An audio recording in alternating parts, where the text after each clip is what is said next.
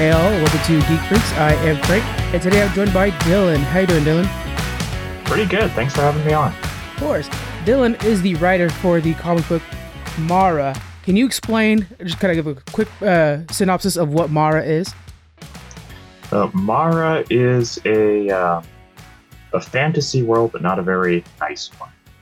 And uh, when this little girl's tribe is attacked, she is not the chosen one, but the last one to receive this uh, spirit's power, Right. and is basically thrust into this world of war and adventure that she's not really prepared for, and she doesn't understand very well. Okay. Um, the girl's name is is the girl's name Mara or is the fantasy world name Mara? The the, the girl's name is Mara. Okay, that's what I, was, I just wanted to double check. Um, culturally, what was her inspiration? Because she's pretty cool and unique. Uh, so what I went with was uh, equal parts Inuit and Viking cultures, but in a world where uh, it has it has gotten so much hotter than they're used to, because neither of those tribes are really warm weather tribes. So this is my interpretation of how they would evolve in response to catastrophic heating. Mhm. It's uh it's it's not our our global warming. This is a war between the gods set the sky on fire.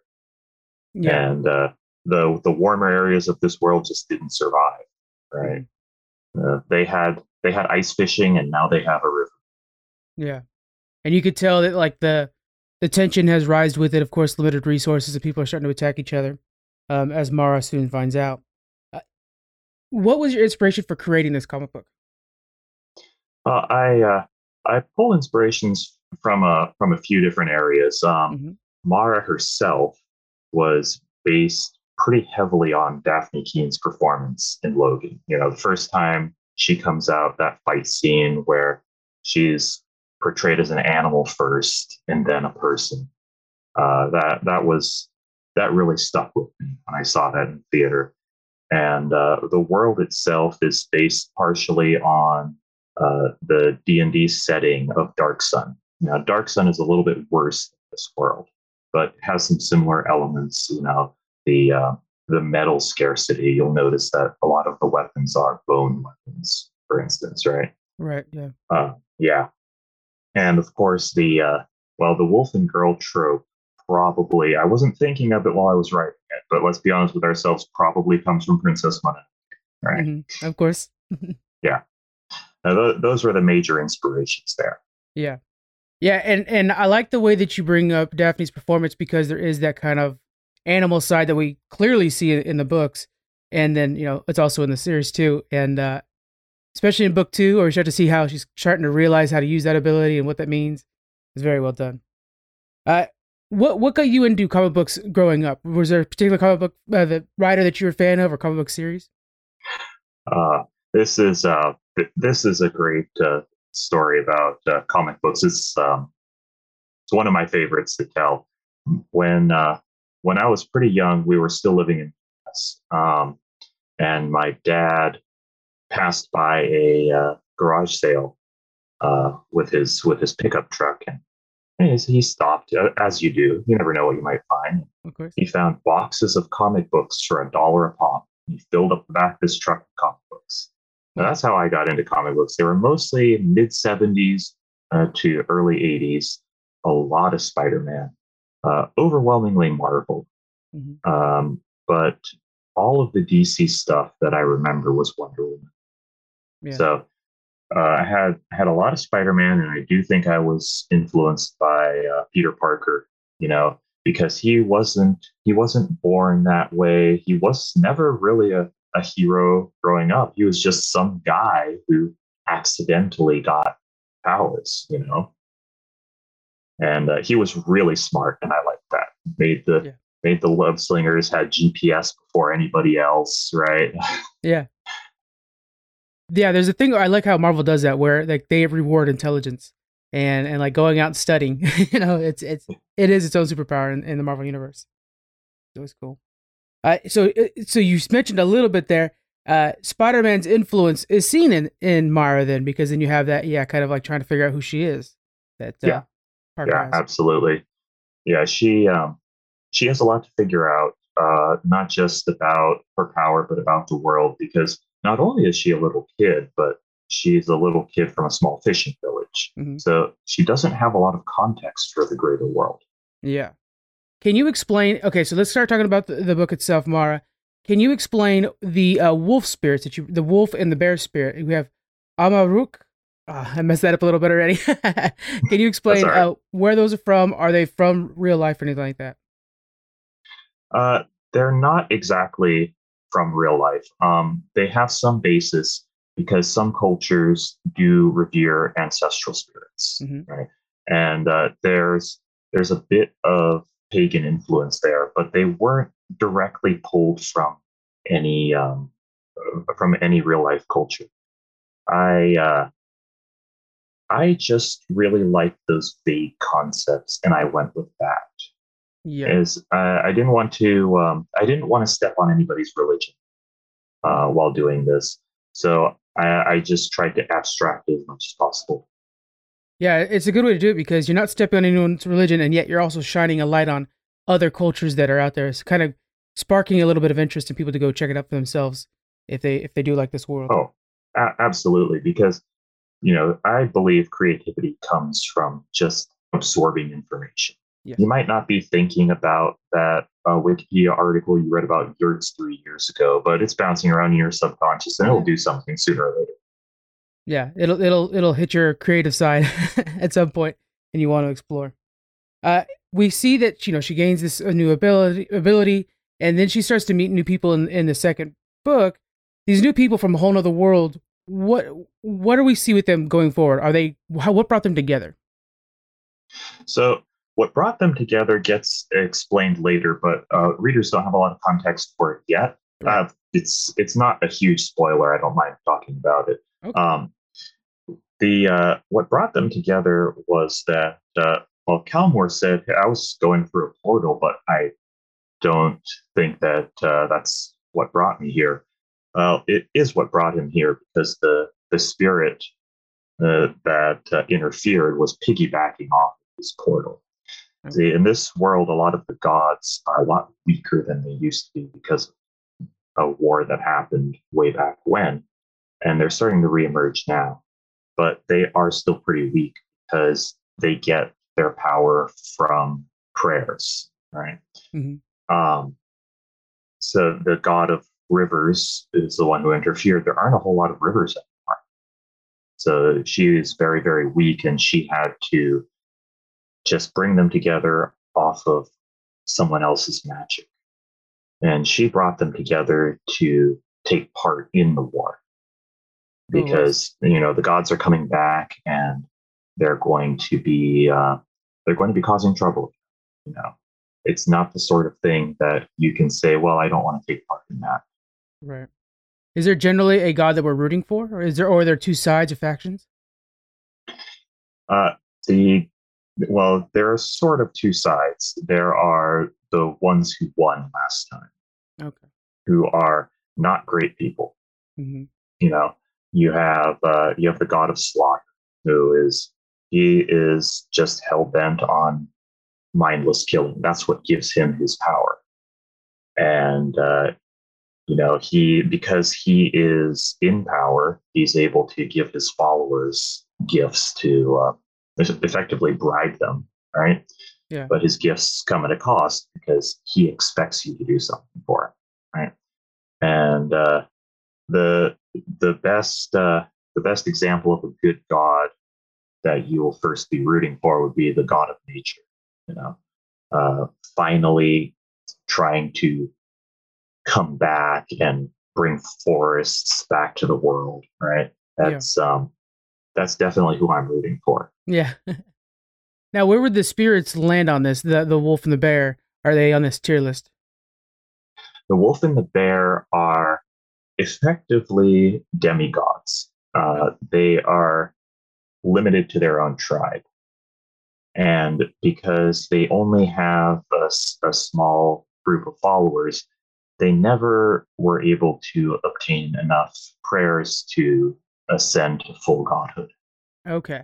So that makes a lot of sense because there is a part where basically the wolf selling the bear like look if they all die then we're out you know so yeah because they're they consist on that so conceivably if just kind of just you know pondering here if mara were to be able to spread the, her own religion bigger and bigger would he eventually graduate up to an actual god if like for some reason she became like a nationwide hero or something? Absolutely. He doesn't particularly want to be a god. Okay. But uh he he knows that he can't go back to how things were, you know, and uh, that's um, you know that's something important for him because as much as he would like to be on the sidelines and just just leave my little tribe alone, well, it's a bit too late for that. Yeah. Yeah. Okay. So yeah, it, the world's getting bigger and smaller in a lot of ways, where you have to kind of figure out the new balance. Yeah, that's pretty interesting. Uh, let's go ahead and go into the art. Who was the artist that you chose for this project? The artist is Rosie Wu. Rosie. Uh, she is a she's a Taiwanese artist, um, and uh, she I, I, met her. Well, I didn't meet her in person because I started after the pandemic, and right. that has made everything strange. Yeah. but I met her through uh, through another artist uh, buddy of mine because uh, my day job is software development. So okay. I do work with designers, and uh, I offered this job to my buddy first, and she said, "Well, I only do uh, sci-fi, right? So, mm-hmm. but uh, I'll uh, I'll spread the word for you." And uh, I didn't expect her to spread the word this much. I had 15 emails by the end of the day. Oh, Jesus. Yeah. and, and they, these were because she went to art school, right? Oh, so all so her old friends, yeah. and class, yeah, the classmates, and and you know there are a lot of good artists there some of them present themselves better than others yeah. Uh, if you don't have a portfolio i'm sorry i can't right of course right right um, i shortlisted 3 mm-hmm.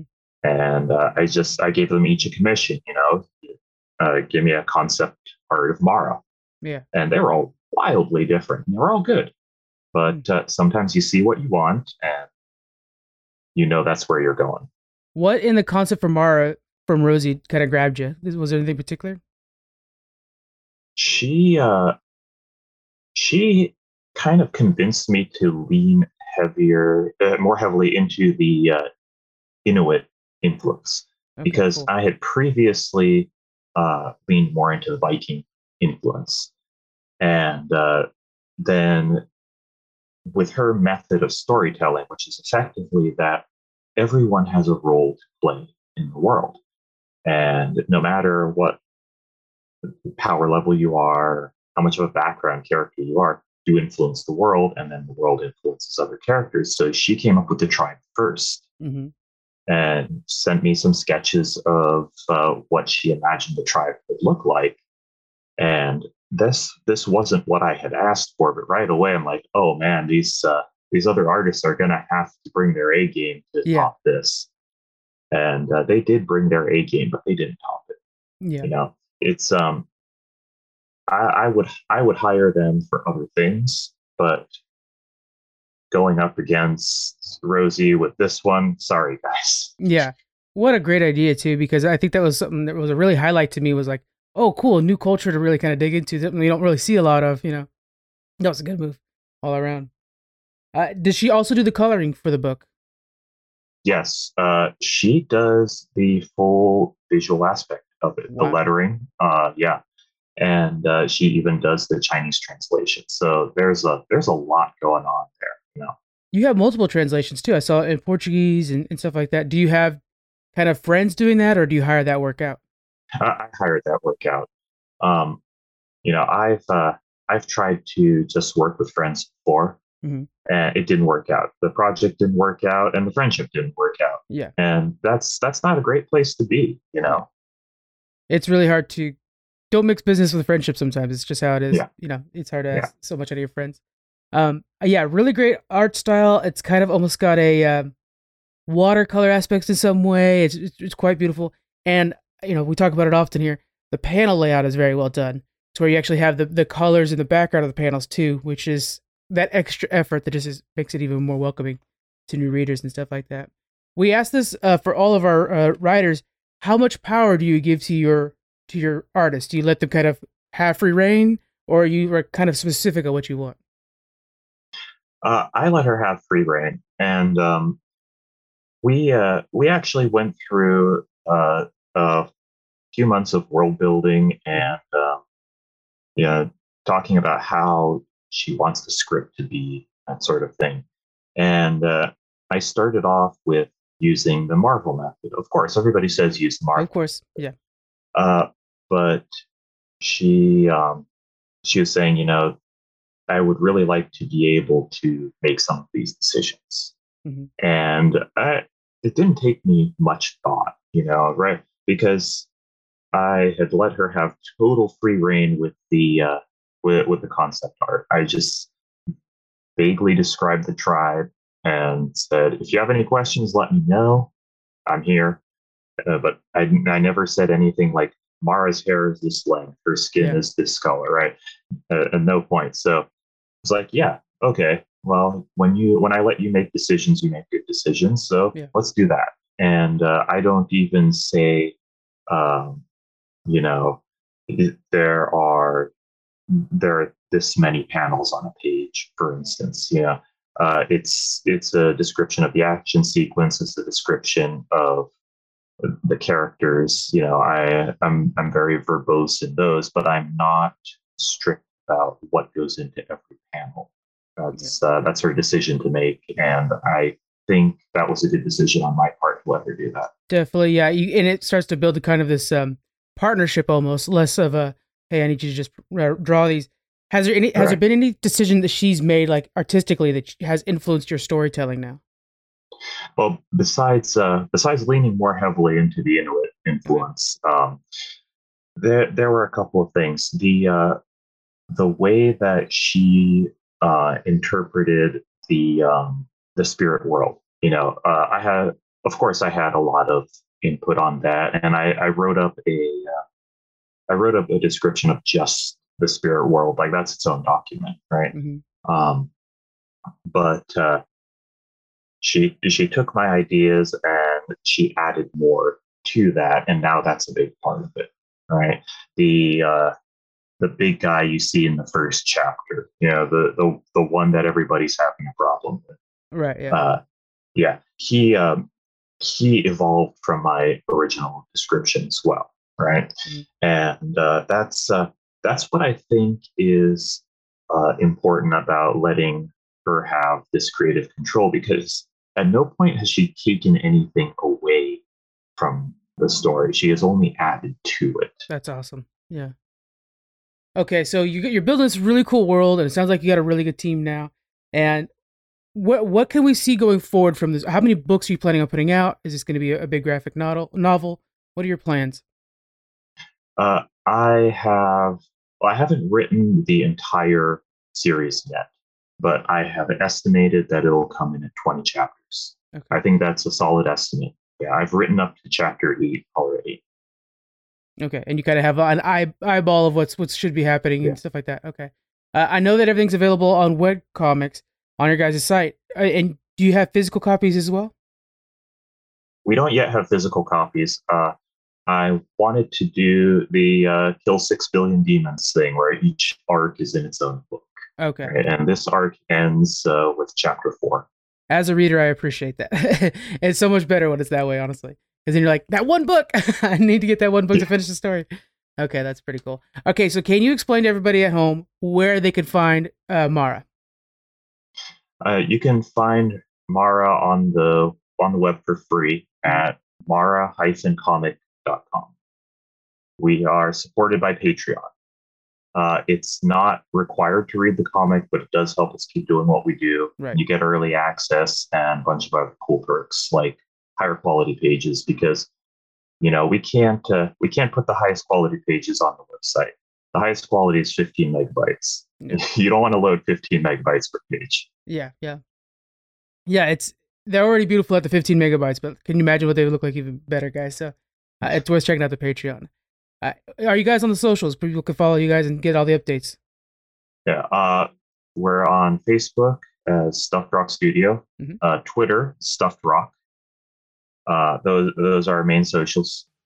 Uh, Patreon is also Stuffed Rock. So what we'll do, guys, we'll have all those in the description below on the podcast. So you guys can make sure to follow them everywhere you can, um, and then get the latest from Mara. Thank you very much, Dylan, for for joining me today. I appreciate it. Oh, thanks for having me. It was fun. All right. We will see you guys next week. Make sure you guys go check out Mara. All the links are below.